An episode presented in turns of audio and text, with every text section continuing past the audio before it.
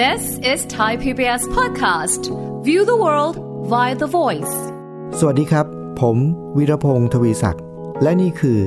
สัญญกรรมความสุข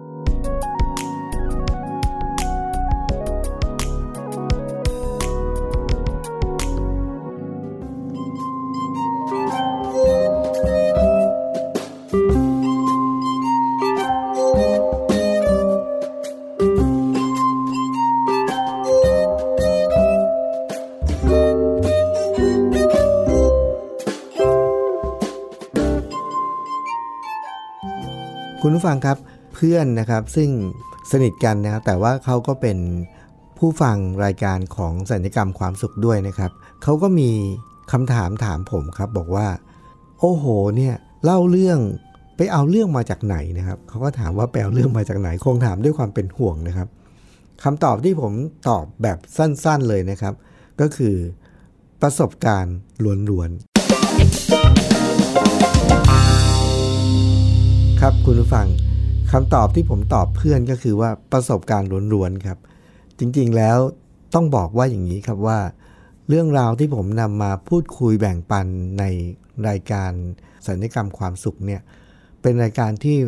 มุ่งเน้นที่จะแบ่งปันแง่คิดและมุมมองต่างๆ ผ่านทางประสบการณ์ต่างๆ หรือเรื่องราวต่างๆ ที่ผมไปเจอเจอมาเนี่ยนะครับ ก็หวังว่าจะเป็นเรื่องราวที่ให้แง่คิดมุมมองเพื่อให้คุณผู้ฟังเนี่ย จะได้มีชีวิตที่มีความสุขมากขึ้น แล้วก็มีความทุกข์น้อยลงนะครับ โดยเคล็ดลับก็คืออยู่ที่เราจะมีความสุขหรือมีความทุกข์เนี่ยก็ขึ้นอยู่กับแง่คิดมุมมองของตัวเราเอง อันนั้นคือคอนเซปต์หรือว่าแนวคิดหลักของรายการสัญญกรรมความสุขนะครับ แต่ว่าการจัดรายการในแต่ละตอนเนี่ยก็มักจะมีเรื่องเล่าต่างๆเนี่ยและพอเพื่อนถามว่าไปเอาเรื่องเล่ามาจากไหนเนี่ย คำตอบแบบสั้นๆ ก็คือประสบการณ์ล้วนๆเนี่ยคือเป็นคำตอบแบบสั้นมากๆครับคุณผู้ฟัง แต่ในความเป็นจริงวันนั้นเนี่ยผมก็คุยกับเพื่อนแล้วก็บอกว่า แต่เอาเข้าจริงๆเนี่ยประสบการณ์อย่างเดียวมันก็ยังไม่พอนะครับ เพราะว่าผมอธิบายต่อครับว่า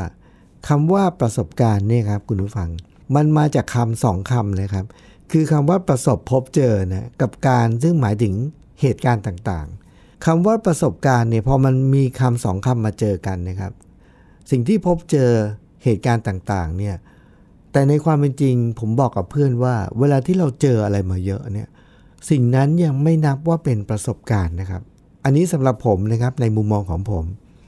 ไม่ใช่แบบนักวิชาการนะครับ เพื่อนบอกว่าอ้าว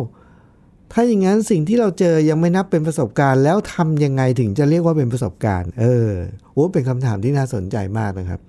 ผมก็เลยอธิบายต่อไปบอกว่า ใครบางคนเจออะไรมาบางอย่าง เจอเหตุการณ์บางอย่าง เจอคนเจอสารพัดเหตุการณ์มาเนี่ยเจอเยอะยังไม่นับเป็นประสบการณ์ แต่ว่าเจอแล้วจะนับว่าเป็นประสบการณ์เนี่ยก็ต่อเมื่อเราจะต้อง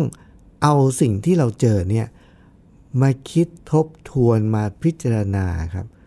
ว่าสิ่งนั้นเนี่ยเวลาที่เราเจอสิ่งต่างๆเหล่านั้นเนี่ยเราเห็นแล้วเรารู้สึกยังไง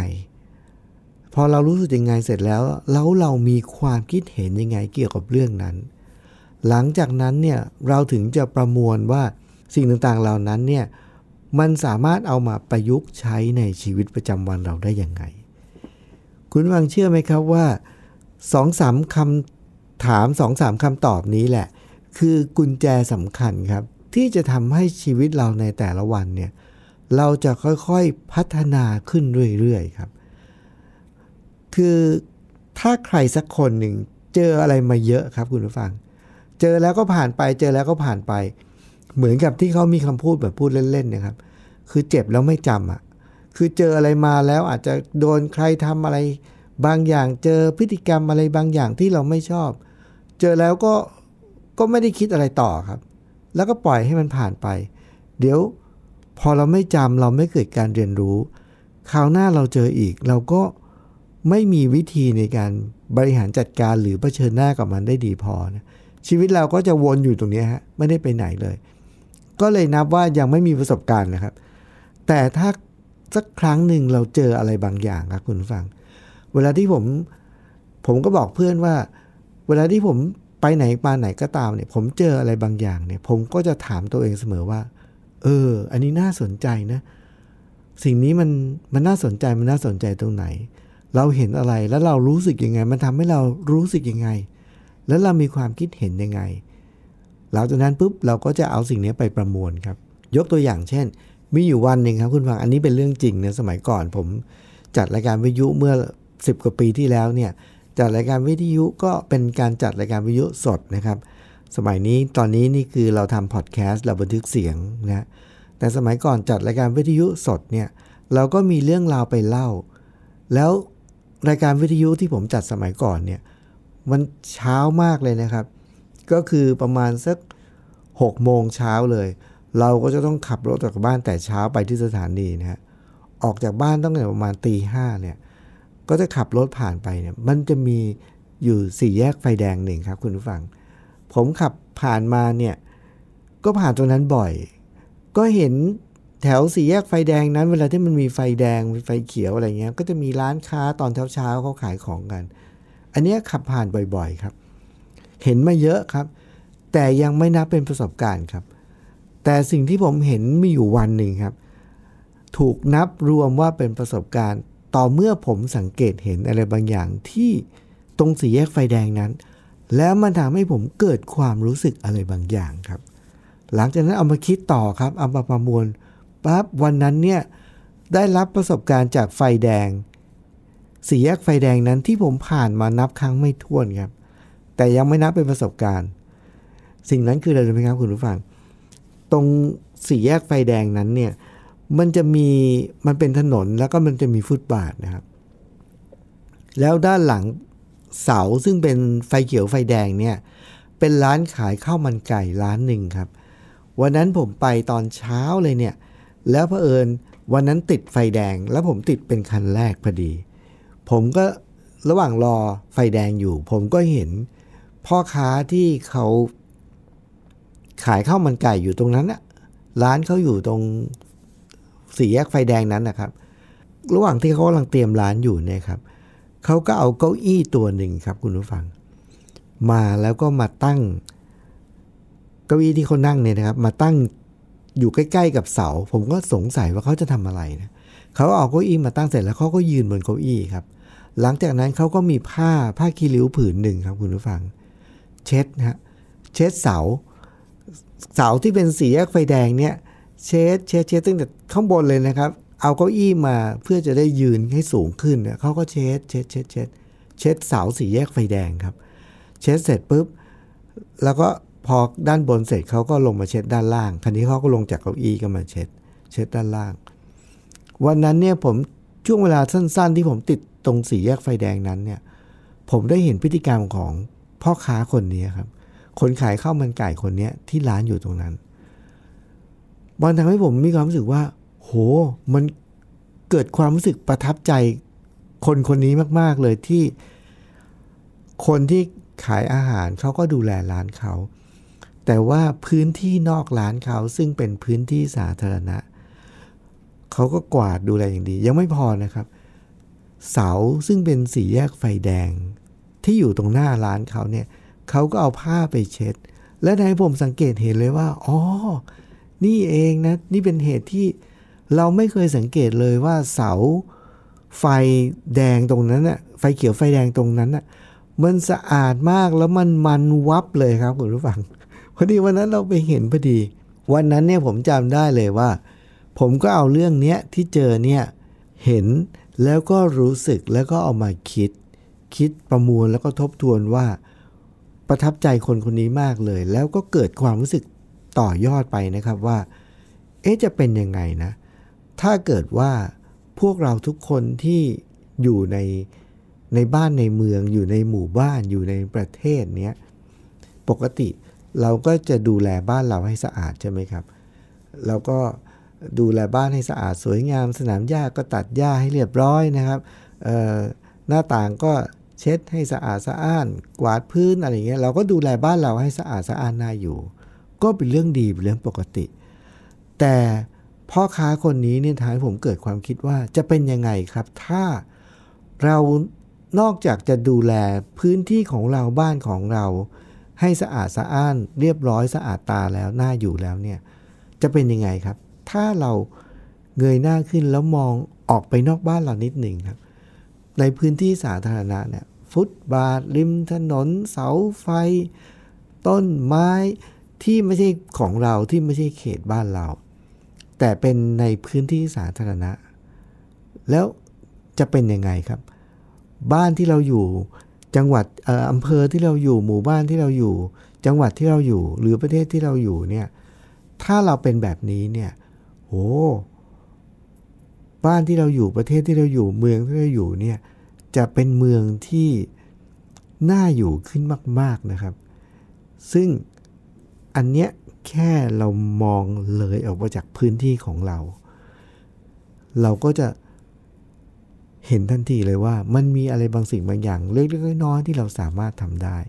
แต่จริงๆครับคุณผู้ฟังสาเหตุที่ผมเล่าเรื่องนี้ให้ฟังเนี่ยก็มาจากสิ่งนี้เลยครับ มาจากคำถามคำถามหนึ่งของเพื่อนว่า เวลาที่เราจัดรายการเนี่ยมีความรู้สึกมีความสุขมากขึ้น มีความทุกข์น้อยลง หรือว่าเราพัฒนาตัวเองเนี่ยเรื่องเหล่านั้นมาจากไหน เรื่องเหล่านั้น มาจากคำถามสองสามคำถามที่ผมถามตัวเองตลอดเวลานะครับ ว่า เวลาที่เราไปไหนมาไหนเนี่ยเราพบเห็นอะไรเราเจออะไร สิ่งนั้นทำให้เรามีความรู้สึกยังไงครับ แล้วสิ่งนั้นมันทำให้เราความรู้สึกนั้นมันทำให้เราเกิดความคิดอะไรบางอย่างหรือไม่สองสามคำถามนี้ครับคุณผู้ฟังมันจะทำให้ชีวิตเราเนี่ยพัฒนาขึ้นตลอดเวลานะครับ แล้ว เรื่องที่ผมเล่าเมื่อสักครู่นี้เนี่ยพ่อค้าขายข้าวมันไก่ที่ไปเช็ดเสา ไฟจราจรที่อยู่หน้าร้านตัวเองเนี่ยเราผ่านแยกนั้นไม่รู้กี่ครั้งครับ สิ่งที่เราเห็นนั้นยังไม่นับเป็นประสบการณ์ครับ แต่สิ่งที่เราเห็นในวันวันหนึ่ง เป็นประสบการณ์ก็ต่อเมื่อเราถามคำถามสองสามคำถามนี่แหละ แล้วมันทำให้เราได้แง่คิดมุมมองบางอย่าง ที่เราจะประยุกต์ก็มาปรับปรุงในชีวิตของเรา คุณฟังครับ ช่วงนี้เดี๋ยวเราพักสักครู่นะครับ แล้วลองดูซิว่าคำถามสองสามคำถามนี้เนี่ยมันจะช่วยทำให้ชีวิตเราดีขึ้นได้อีกในแง่มุมไหนบ้าง เดี๋ยวช่วงนี้เราพักสักครู่ครับ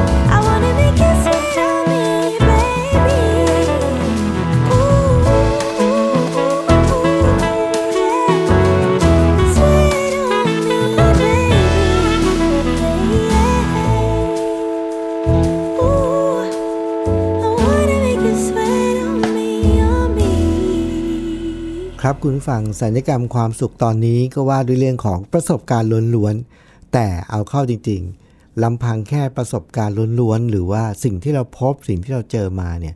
ก็ยังไม่สามารถที่จะเรียกได้ว่าเป็นประสบการณ์นะครับ อย่างที่ผมบอกแล้วว่า จากคำถามของเพื่อนนะครับว่า เวลาที่จัดรายการพอดแคสต์มาเล่าเรื่องเนี่ยเอาเรื่องจากไหนมานะครับ ผมก็บอกว่าเคล็ดลับอยู่ตรงนี้ครับก็คือ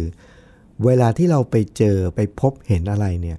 คำถามที่ผมถามตัวเองเสมอเลยก็คือว่าสิ่งนั้นทำให้เรารู้สึกยังไง พอเรารู้สึกยังไงแล้วเนี่ยถามตัวเองต่อว่ามันทำให้เราเกิดความคิดเห็นอะไรบ้างเกี่ยวกับเรื่องนั้น หลังจากนั้นเราเอามาสรุปแล้วเราก็มาประมวลครับ แล้วมันจะทำให้เราเกิดข้อปฏิบัติที่เราจะทำอะไรบางสิ่งบางอย่าง จากสิ่งที่เราเจอจากความสิ่งที่เรารู้สึกแล้วก็จากสิ่งที่เราคิดนั้น ถ้าทำแบบนี้นะครับคุณผู้ฟัง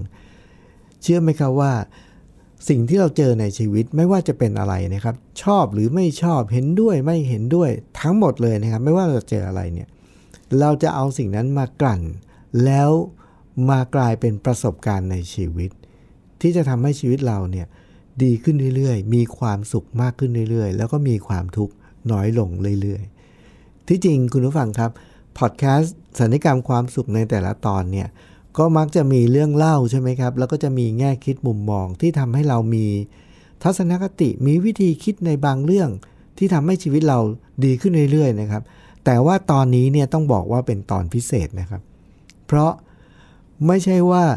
สิ่งที่ผมเล่าเนี่ยไม่ใช่ว่าเป็นเรื่องเกี่ยวกับเรื่องใดเรื่องหนึ่ง แต่ผมกำลังแบ่งปันที่มาของเรื่องเล่าเหล่านั้น เพราะฉะนั้นหมายความว่าตอนนี้นี่ยครับคุณผู้ฟัง คำถามสองสามคำถามเนี่ย ถ้าคุณผู้ฟังจะจดจำเอาคำถามเหล่านี้ไปใช้ถามตัวเอง ในชีวิตว่า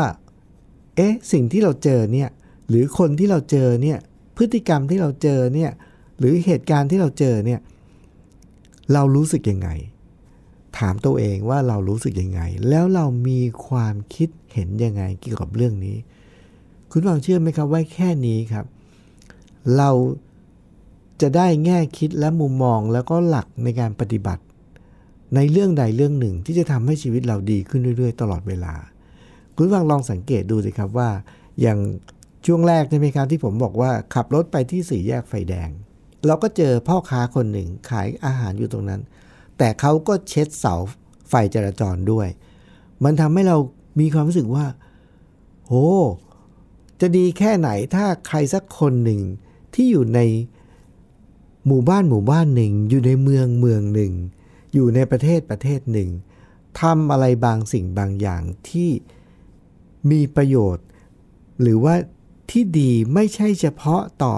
ขอบเขตหรือบ้านของตัวเอง แต่ว่าทำแบบเดียวกับบ้านของตัวเองเนี่ยแต่ว่าทำในที่สาธารณะ แค่นั้นนะอันนี้จะเรียกว่าเป็นสำนึกพลเมืองสำนึกรักบ้านเกิดหรืออะไรก็ได้นะครับ มันก็จะทำให้บ้านเราบ้านที่เราอยู่เมืองที่เราอยู่ประเทศที่เราอยู่เนี่ยดีขึ้นเรื่อยๆ แล้วคนที่อยู่ในหมู่บ้านนั้น ก็จะมีความสุขขึ้นเรื่อยๆ มันมันง่ายขนาดนั้นเลยนะครับ เพราะฉะนั้นในแล้วในชีวิตของเราครับคุณผู้ฟังเราจะเจออะไรได้อีก คุณผู้ฟังเชื่อไหมครับว่าสองสามคำถามเนี่ยเป็นคำถามมหัศจรรย์ครับ ที่ทำให้เราเจออะไรก็ได้ครับ โดยเฉพาะอย่างยิ่ง ในโลกออนไลน์ครับ ในโซเชียลมีเดียหรือว่าในชีวิตประจำวัน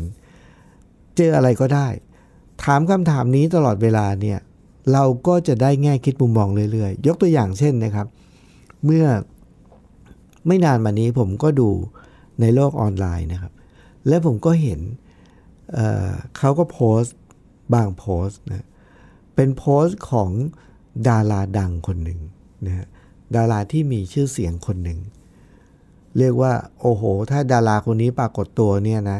จะมีแฟนคลับเต็มไปหมดนะเขาเปิดการแสดงเนี่ยบัตรนี่คนแย่งกันซื้ออะไรเนี่ยนะทุกคนนี่แบบว่าเป็นกระแสนะเขาไปไหนมีแต่กระแสนะ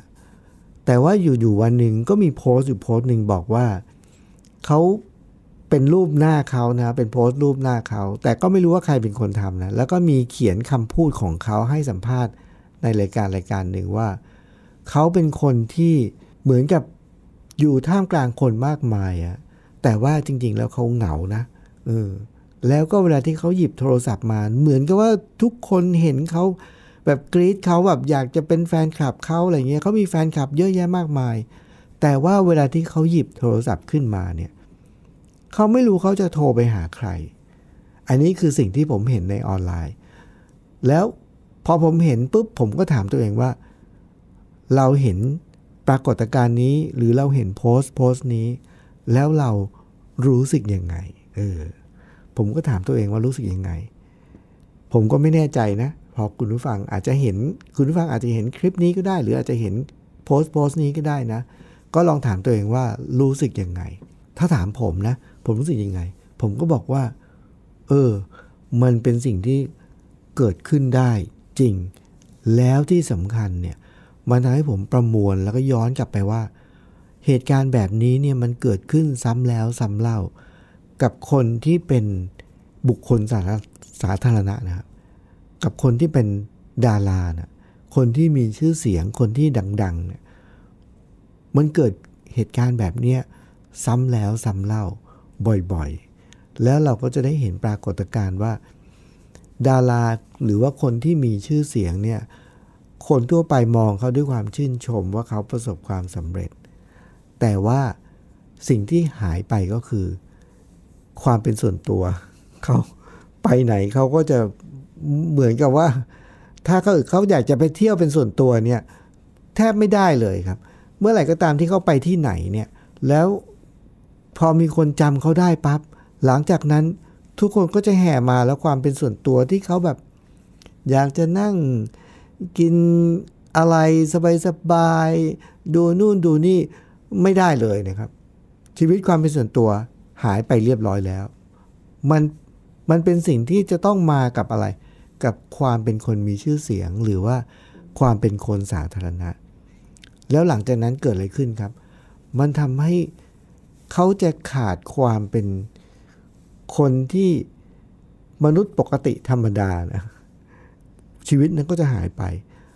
แล้วดูเหมือนว่าท่ามกลางคนมากมาย แต่เขาก็จะเหงาเหงานะแล้วเขาก็จะอยู่ในอาการ ซึ่งเราก็จะเห็นข่าวเยอะแยะมากมายที่ดาราที่มีชื่อเสียงไม่ใช่ทุกคนนะครับ แต่ว่าจำนวนมากที่เราจะเห็นข่าว ก็จะมีปัญหาเรื่องเกี่ยวกับยาเสพติดบ้างอออะไรอีกอะนะฮะ เหล้าบ้าง แล้วก็จะส่งผลต่อสุขภาพร่างกายของเขา แล้วก็สุขภาพจิตใจของเขา แล้วก็ทำให้เขาต้องมีชีวิตที่เหมือนประสบความสำเร็จ แต่ในความเป็นจริงแล้ว เขากำลังเหงาอยู่ หรือว่าเราก็เห็นดาราดังระดับโลกนะครับที่เล่นหนังเรื่องไหนก็ดังนะครับ ค่าตัวมหาศาลรวยนะฮะแล้วก็ในหนังก็เป็นคนที่ มีความสุขเป็นคนตลกให้ความสุขคนอื่น แต่ในที่สุดก็ต้องจบชีวิตลงเพราะว่าเป็นโรคซึมเศร้า แล้วก็ฆ่าตัวตายหรืออะไรอย่างเงี้ยนะครับ คุณว่างเห็นไหมครับว่า อันเนี้ยสืบเนื่องมาจากเรื่องที่ผมบอกว่า ชีวิตเราจะพัฒนาตัวเราเองได้เนี่ยตลอดเวลาจากจากอะไร จากคำถามสองสามคำถามนี้แหละครับว่า สิ่งที่เราเจอเราเห็นอะไรมา แล้วเรามีความรู้สึกยังไงกับสิ่งนั้น เรามีความคิดเห็นยังไง หรือว่าแล้วเราจะปฏิบัติตัวยังไงกับเรื่องแบบนั้น แค่สองสามคำถามนี้ครับ จะทำให้สำหรับผมนะครับ ประโยชน์มันไม่ใช่เพียงแค่ว่าเราจะมีเรื่องเล่ามาแบ่งปันในรายการเท่านั้นไม่ใช่ บางเรื่องที่เจอ เราก็ได้รับการเรียนรู้ แล้วมันก็ส่งผลต่อวิธีคิดของเรา แล้วมันก็ส่งผลต่อวิถีปฏิบัติในชีวิตของเรา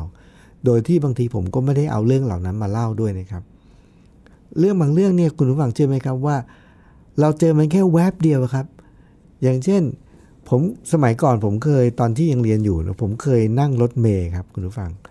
รถเมย์พอนั่งรถเมย์เสร็จก็มีกระเป๋ารถเมย์เป็นสุภาพสตรีท่านหนึ่งเป็นกระเป๋ารถเมย์นะครับก็มีอาชีพเป็นกระเป๋ารถเมย์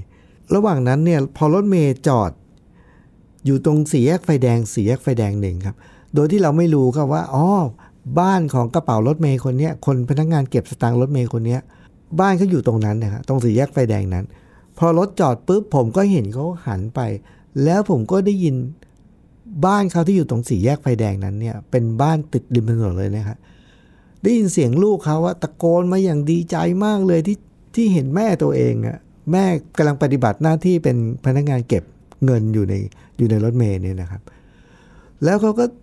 ตะโกนเรียกกันมีความสุขมากยิ้มแย้มแจ่มใสทักทายกันเนี่ยแวบนั้นผมเห็นแล้วผมก็ประทับใจในความ ในความ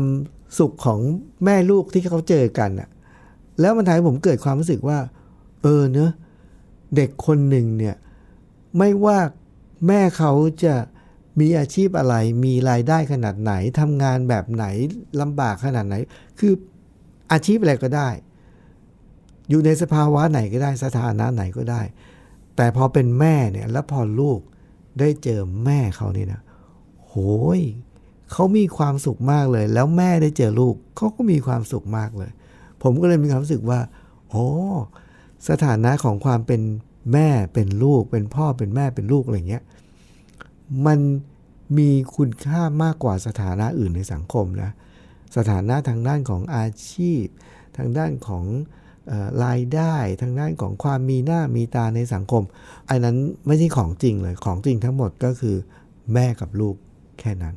เนี่ยครับคุณผู้ฟัง สิ่งที่ผมเจอบนรถเมย์แวบเดียวบนบนรถเมย์เนี่ยก็สามารถทำให้เราเข้าใจอะไรบางอย่างในชีวิตได้ทันที ถ้าเรามีคำถามคำถามนี้ครับ คือ เรารู้สึกยังไง เรามีความคิดเห็นยังไง และเรื่องนั้นเนี่ยมันจะส่งผลต่อวิถีชีวิตของเราในอนาคตอย่างแน่นอน คุณผู้ฟังครับ รายการสัญญกรรมความสุข รายการที่จะมุ่งเน้นที่จะส่งมอบแง่คิดมุมมองต่างๆนะครับ เพื่อทำให้คุณผู้ฟังเนี่ยมีความสุขมากขึ้น แล้วก็มีความทุกข์น้อยลง วันนี้ผมวีรพงศ์ทวีศักดิ์ต้องลาไปก่อนนะครับ สวัสดีครับายการทางเว็บไซต์และแอปพลิเคชันของไทย PBS Podcast Spotify SoundCloud Google Podcast Apple Podcast และ YouTube Channel Thai PBS Podcast Thai PBS Podcast. View the world via the voice.